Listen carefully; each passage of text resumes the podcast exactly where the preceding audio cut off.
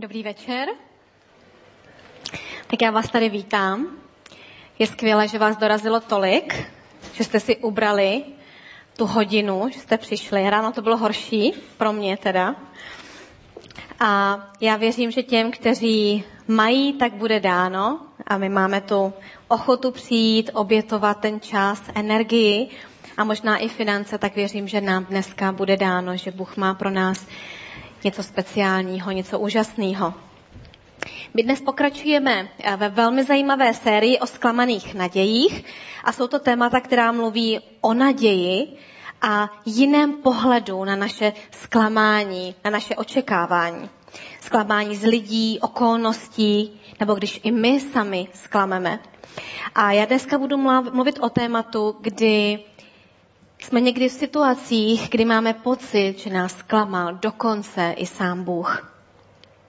A já jsem se v posledních letech opakovaně setkala s lidmi, kteří čelili ve svém životě opravdu velmi těžkým až tragickým situacím, nebo měli, zažili chvíle, které se dají i těžko popsat. A přestože třeba věřili v Boha, tak tyhle ty situace jim sebrali víru. A v Boha třeba už nevěří. Ale pojďme se podívat na jeden příběh eh, z Bible a pojďme se podívat na to, jak si, byla to vlastně to byla to rodina, která opravdu zažila zklamání, Ježíše, možná prožívali pocit. A pojďme se podívat na tenhle příběh z Bible a vzít si některé myšlenky, nebo možná nás to bude inspirovat k některým jiným pohledům na naše očekávání. Takže minule mluvil Jirka o jedné rodině, kde žili sourozenci Marta, Marie a Lazar. A on uh, vlastně zmiňoval jedn, některé kapitoly z Bible. A z nich bylo zřejmé, že Marta a sestry a ten Lazar opravdu byli velkorysé, pohostinné a projevovali velkou štědrost k božímu synu, k Ježíši. Pojďme se podívat na další verše. Nějaký Lazar z Betanie, městečka Marie a její sestry Marty, onemocněl. To byla ta Marie, která pomazala pána mastí a vytřela mu nohy svými vlasy. Její bratr Lazar byl nemocný. A sestry vzkázali Ježíšovi, pane, ten, koho máš tak rád, je nemocný. Když to Ježíš uslyšel, řekl, ta nemoc není ke smrti, ale k boží slávě, aby skrze ní byl oslaven boží syn. Ježíš miloval Martu i její sestru i Lazara. Když uslyšel, že Lazar onemocněl, zůstal ještě dva dny tam, kde byl. Tyhle dvě sestry k němu poslali zprávu a neřekli nebo neposlali zprávu, Ježíši, Lazar, náš bratr, je nemocný, ale oni použili větu nebo popis, ten, koho máš tak rád, je nemocný. A je to zajímavé, protože Ježíš má rád každého člověka, ale když napsali tohleto, ten, tenhle ten soubor několika slov, tak věděli, že Ježíš i ostatní budou vědět, o koho se jedná. A také v tom cítím takové určité očekávání těch sester. Když řeknete, pane, ten, koho máš tak rád, je nemocný. A od kterých lidí v našem životě my očekáváme hodně? Od jakých lidí v našem okolí očekáváme maximum? Tak jsou to takové dvě skupiny lidí. První skupina lidí jsou lidé, pro které my jsme hodně udělali. Obětovali jsme jim svůj čas, svoje peníze možná, svoji energii. Takže my si tak trochu zasloužíme, aby když my něco potřebujeme a jsme v nějaké těžké situaci, aby oni zase pomohli nám. A potom je to druhá skupina lidí, a to jsou lidi, kteří to pro nás dělají vždycky. Takže předpokládáme, že podle toho vzoru budou fungovat znovu a budou to dělat automaticky pro nás i dál. Když moje děti mají hlad, tak oni nepřijdou a neřeknou, maminko milá, tatínku drahý, byli byste tak laskavi, dali nám prosím kousíček perníčku abychom zahnali ten hladíček. Ne, oni přijdou, když, když jsou mimina, tak jenom křičí v určité tóně, takže vás to vždycky zbudí. A nebo vám řeknu, mami, mám hlad. Mami, mám hlad. Později potom. a to třeba slyšíte desetkrát denně, dvanáctkrát denně a tak. Takže tohle jsou takové dvě skupiny lidí, od kterých my maximálně očekáváme. A když se podíváme na tenhle příběh, tak Ježíš spadal do obou těchto kategorií. Oni dělali pro Ježíše, co mohli. Oni byli opravdu pohostinné, obsluhovali ho, dávali mu jídlo, mohl u nich přespat, dělali až extravagantní věci. Marta vytřela svoje vlasy Ježíšovi svými vlasy, jeho nohy, rozbila tu alabastrovou drahou nádobku. Takže udělali opravdu maximum, co mohli. A také Ježíš byl mesiáš, byl to boží syn a byl známý tím, že uzdravoval. Takže opravdu si můžeme představit, že z obou těchto důvodů Marie a Marta opravdu očekávali, že Ježíš přijde a uzdraví je. Pravděpodobně očekávali takovýhle scénář. Ježíš uslyší zprávu, že ten, koho miluje, je nemocen. Ježíš hned přijde vloží bratra, na bratra ruce a jejich bratr Lazar bude v pořádku, bude uzdraven, bude vytržen ze svých těžkých okolností, ze svých, svého utrpení, ze svých bolestí.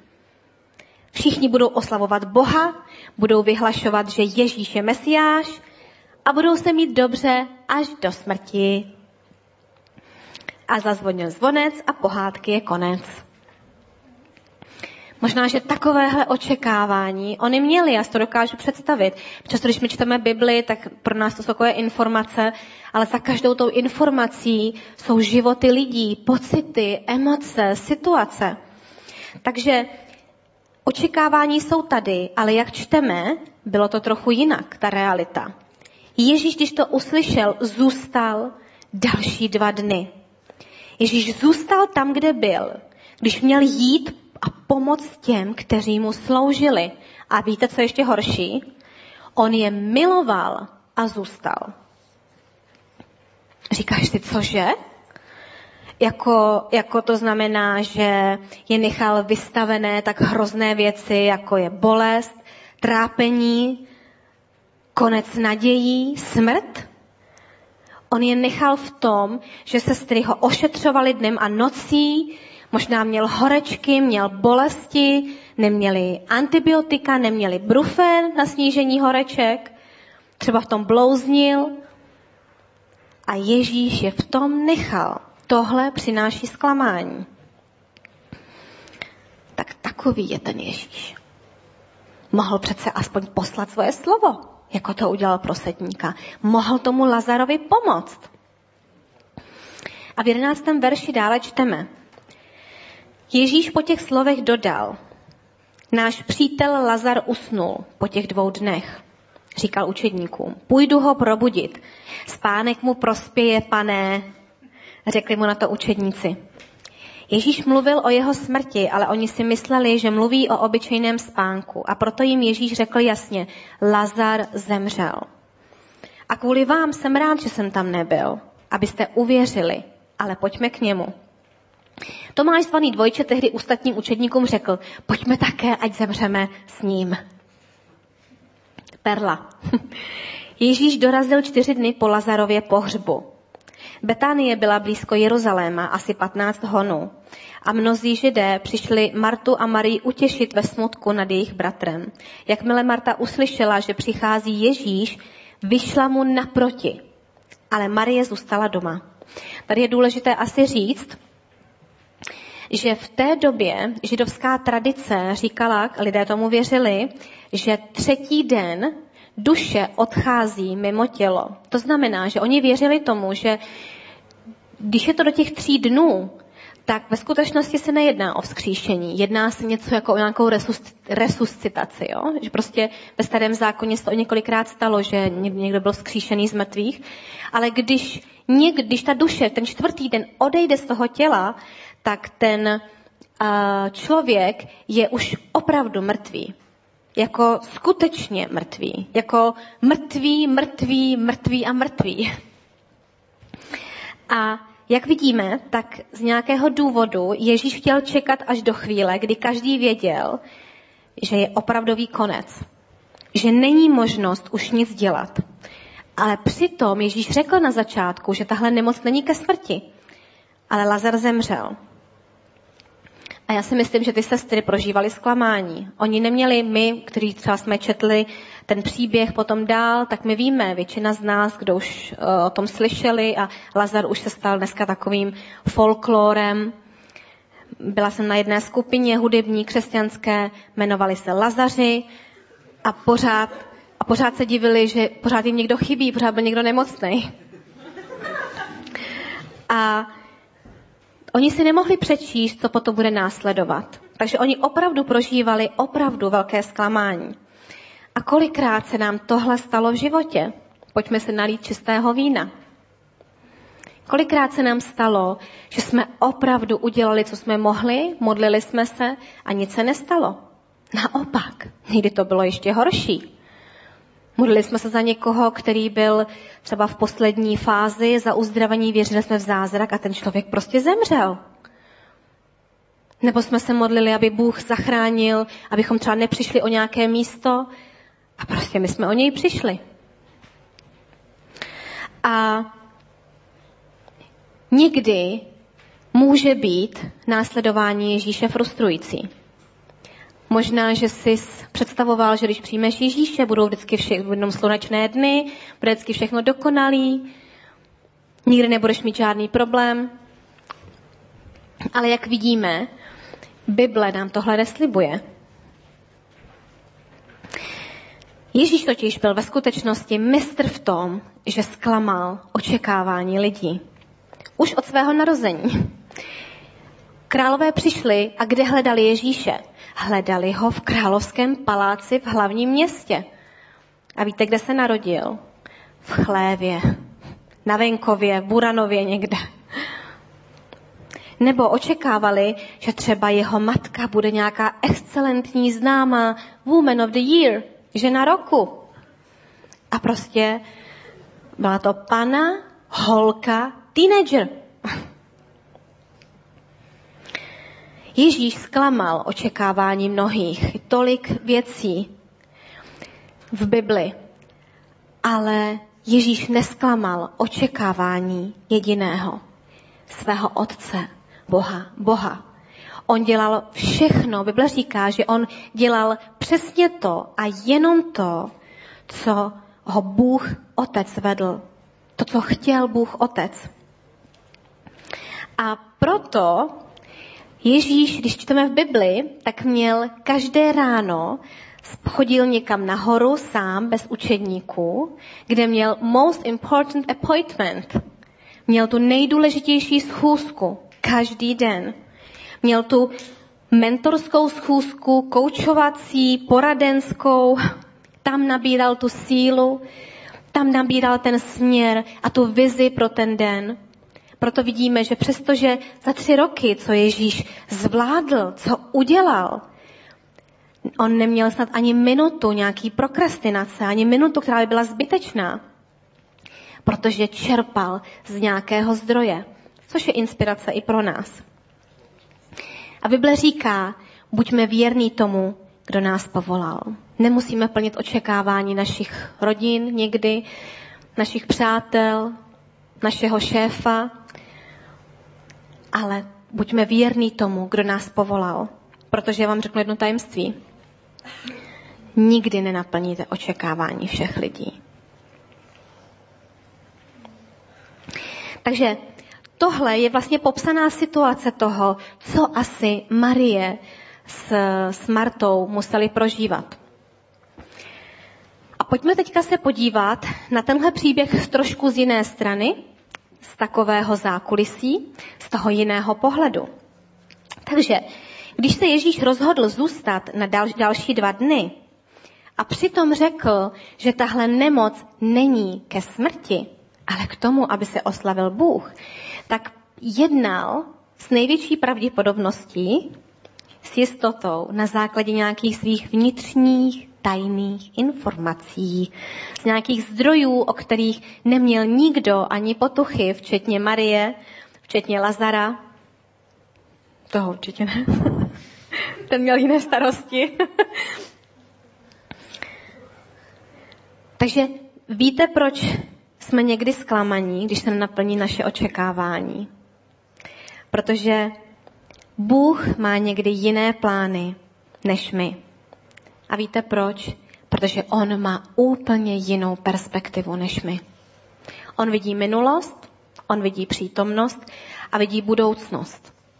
A vidí to všechno najednou a on ví, co je nejlepší pro nás. 21. verš říká, pane, kdybys tu byl, můj bratr by nezemřel, řekla mu Marta. I teď ale vím, že o cokoliv Boha požádáš, to ti Bůh dá. Tvůj bratr vstane, řekl Ježíš. Vím, že vstane při skříšení v poslední den, odpověděla Marta. Marta mu vyšla vstříc. Pane, kdybys tu byl, nestalo by se to. Kdybys, kdybych měla lepší výchovu, neměla bych takovýhle problémy dneska. Kdybychom, Bože, nepřišli o tu práci, tak bychom dneska měli i náš dům. Tohle si Ježíši neměl dopustit. Měl si tu být a nebyl. Už je pozdě Ježíši. Nedá se z minulostí už vůbec nic dělat. Marta opřela očekávání na tu minulost. A když jí Ježíš řekl, že je vzkříšení, nebo že Ježí, její bratr stane, tak najednou změnila ten pohled a pokračovala, řekla, jo, jo, jo, já vím, tehdy, až Bůh utře každou slzu, budu v nebi, bude to všechno skvělý. Takže nejdřív ona upřela pozornost na tu minulost, s kterou se nedá už nic dělat, je prostě pozdě, a potom upřela své očekávání na tu dalekou abstraktní budoucnost, kterou nemohla nějakým způsobem kontrolovat. A tohle přesně zabíjí naše naděje. A tohle vlastně ničí naše očekávání. Lítost nad minulostí a nejistotou, nejistota ohledně budoucnosti. Když upřeme tu minulost, stalo se to, nedá se s tím nic dělat, ty jsi tam Ježíši nebyl, nepomohl si, dopustil si to, Bože. Ale já vím vlastně, něk potom v nebi to bude dobrý všechno. Ale Marta v téhle těžké bolesti a situaci, když se podíváme na ten verš, ona řekla, i teď vím po tom všem, že o cokoliv Boha požádáš, to ti Bůh dá. Jsem zklamaná, Ježíši. Měl si tu být, přišel si pozdě. Tohle by se nestalo, ale i teď jsem vyšla za tebou abych se s tebou setkala, protože vím, že i teď, když budeš chtít, můžeš s tím něco udělat. I teď, když už Lazar je skutečně, ale opravdu skutečně mrtvý a já nevidím opravdu žádnou naději v téhle situaci, nemohu změnit tu minulost a kontrolovat budoucnost, ale Ježíši, ty jsi teďka tady tvoje přítomnost i teď může něco změnit.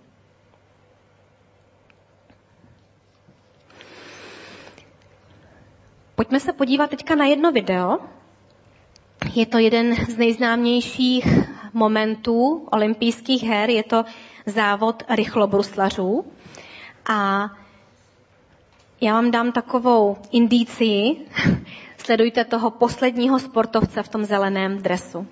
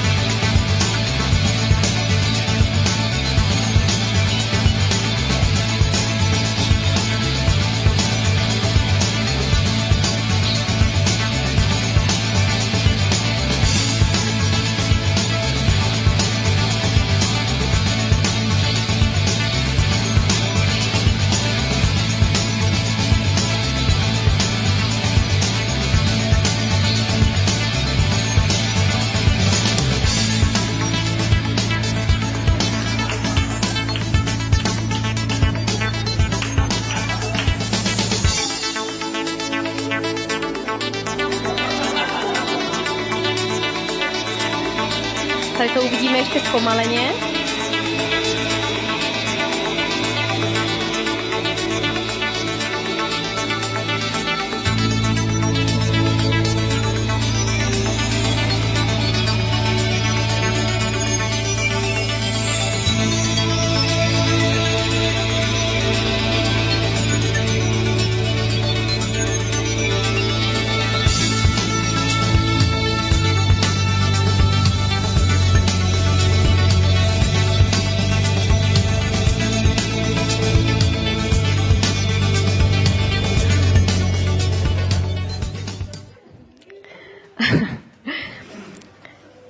Já bych tomu sportovci v tom zeleném dresu řekla několik věcí. Byl to první Australán, který vyhrál zlato na zimních olympijských hrách.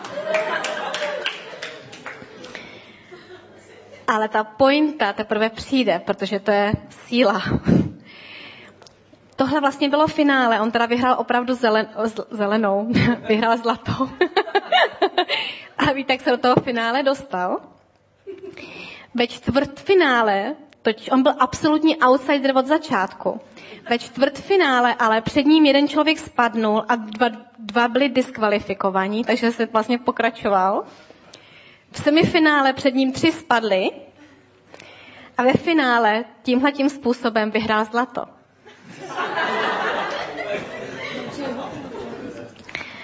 A, ale ještě, tohle ještě není ta pointa. Vypadá to, že to je dítě štěstiny, ale 8 let před touto olympiádu v Salt Lake City upadl při závodě, bylo mu asi 20 let, tak nešťastně, že mu soupeř brus, bruslí prořízl stehenní sval, sval a ztratil tehdy 4 litr krve. A lékaři ho zachránili, protože tam byli okamžitě zasáhli, měl 111 stehů. A bylo byla velký, velmi malá šance, že by ještě pokračoval na takovéhle úrovni. Ale on pokračoval. Nevzdávej to příliš brzy. Někdy ráno přichází před tou největší tmou. Bůh dělá zázraky ve chvíli, kdy se přestaneš snažit najít cestu, jak utéct z těžkých situací. Ale když začneš hledat cestu, jak projít touto situací. Jsem slyšela jedno kázání a tam ten jeden mladý kazatel řekl jednu větu, která se mi strašně líbí, kterou si dodnes pamatuju. On říkal, když už se dostaneš do nějaké těžké situace, nefňukej, jak to Bůh mohl dopustit a neřeš to, ale zeptej se Boha, a co teď? Bože, co mám teď dělat?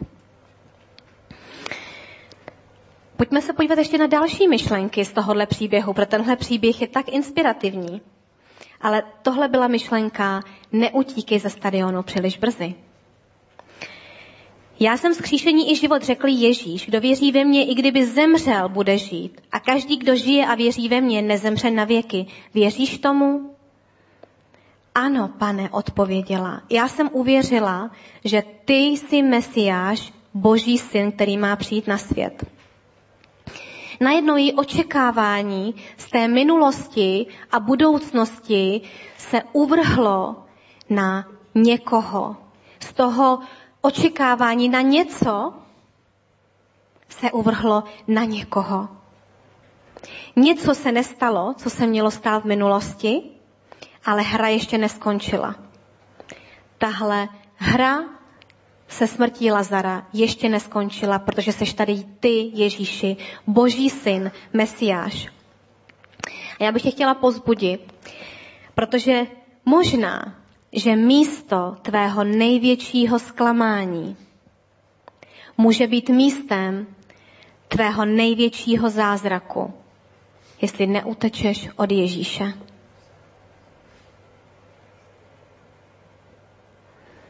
Tady ten mrtvý Lazar.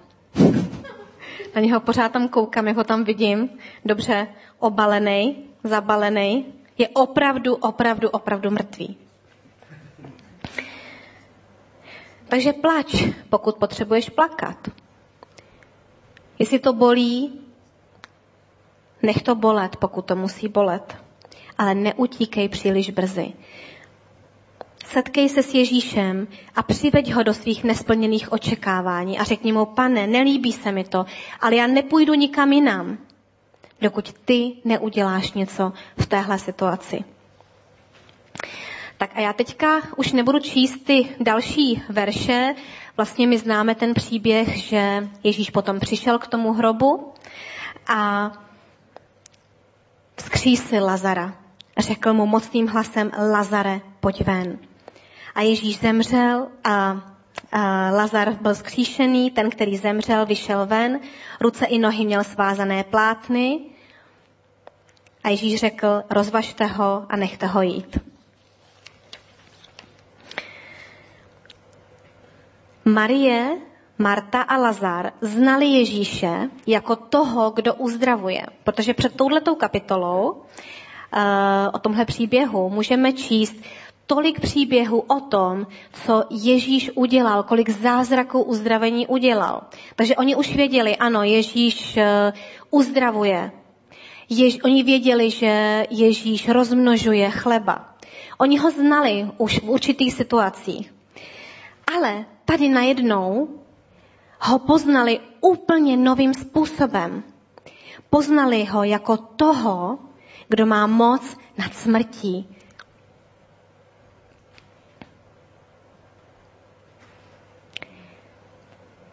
Oni ho poznali úplně novým způsobem.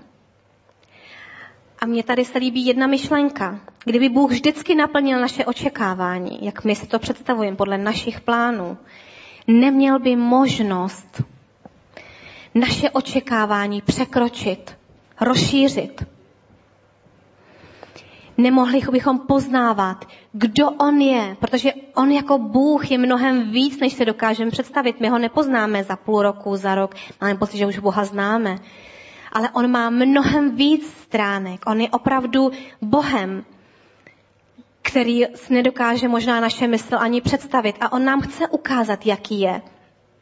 Je to podobné, jako když třeba ti přestane fungovat mobil. Já jsem si koupila počítač eh, někdy eh, před koncem roku nebo po novém roce a prostě už mi to nebere wi no je to Windows 8. A je po třech měsících a je to zjistila jsem, že to je proto, že už že chybí nějaký upgrade nových ovladačů. Takže to, že ti přestane fungovat mobil nebo počítač, neznamená, že nefunguje, že je rozbitý, ale že potřebuje upgrade, potřebuje nějakou novou moc, novou sílu a to, že nefunguje, aspoň přitáhne tvoji pozornost, abys mu to dodal. Takže každá nenaplněná příležitost, každé nenaplněné očekávání, každá naše nenaplněná touha v našem srdci je pro mě vylepšené možnost a šance pro poznání, novější zjevení o tom, kdo Bůh je.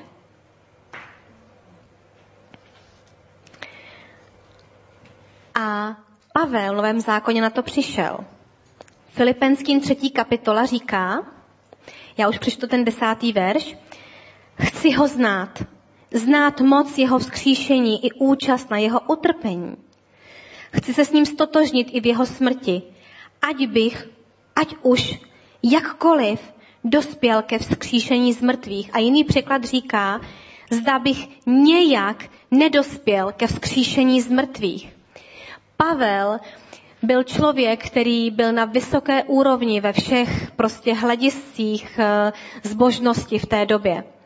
A on potom řekl, že všechno pokládá za hnůj ve srovnání s tím poznat Ježíše Krista. Naše očekávání v těch těžkých situacích nemusí být na věci, na okolnosti, ale na toho, kdo dělá zázraky.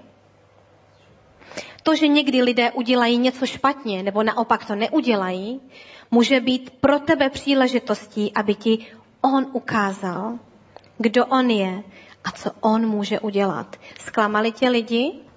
Nech se od něj utěšit. Zklamal si? Nech se od něj utěšit čelíš strašné situaci, nech se u něj, od něj utěšit.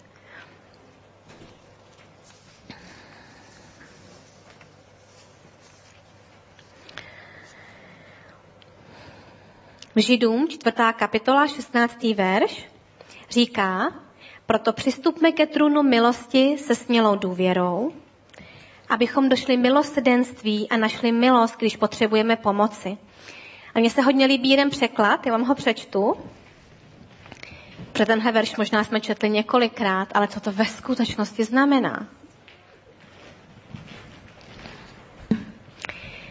Pojďme se tedy nebojácně, sebevědomně a odvážně přiblížit ke trůnu milosti, ke trůnu boží nezasloužené milosti k nám hříšníkům, abychom dosáhli milosrdenství pro naše selhání, pokud selžeme, a nalezli milost a pomoc včas pro každou potřebu. A víte, jakou pomoc? Odpovídající, příslušná, vhodná, včasná, přesně ta, která zapadne a přichází právě ve chvíli, kdy ji potřebujeme.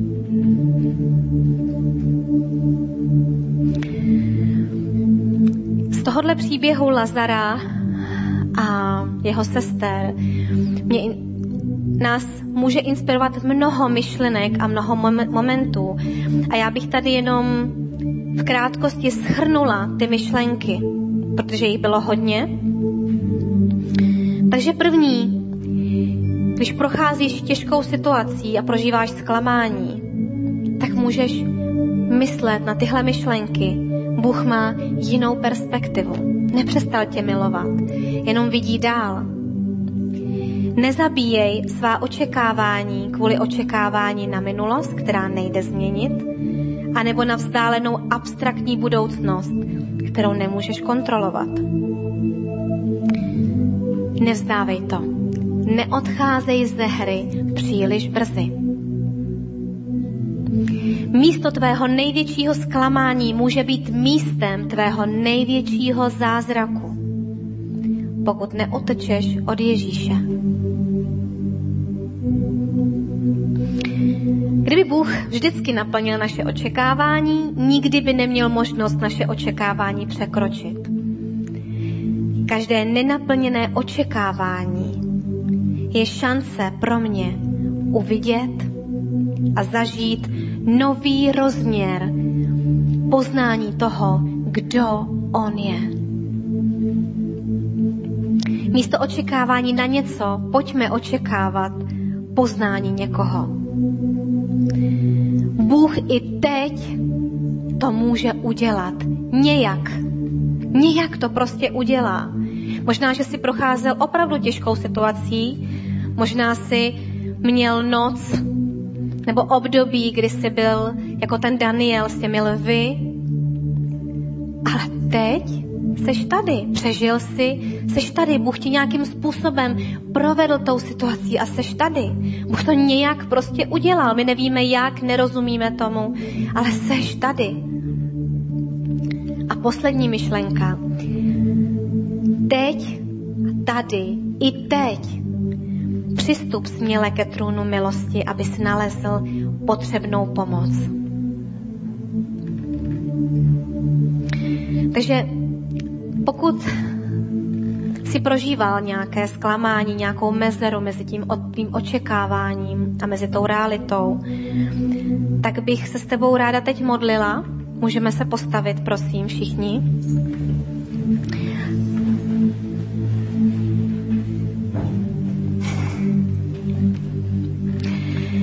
Bože, já bych si přála, aby se některé věci v minulosti nestaly.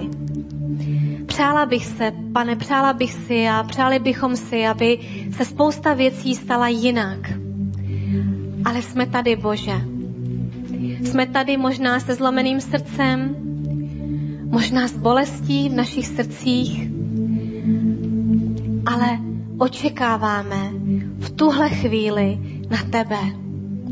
Očekáváme, že i teď tady ty můžeš něco udělat nějak. Pane, já neopustím příliš brzy tenhle stadion. Pane, já ti věřím, že i teď můžeš udělat zázrak. A využiješ téhle příležitosti k tomu, aby tohle zklamání se stalo tím největším zázrakem v mém životě, kdy tě budou moci poznat novým způsobem, jako ještě nikdy předtím. Ve jménu Ježíše Krista. Amen.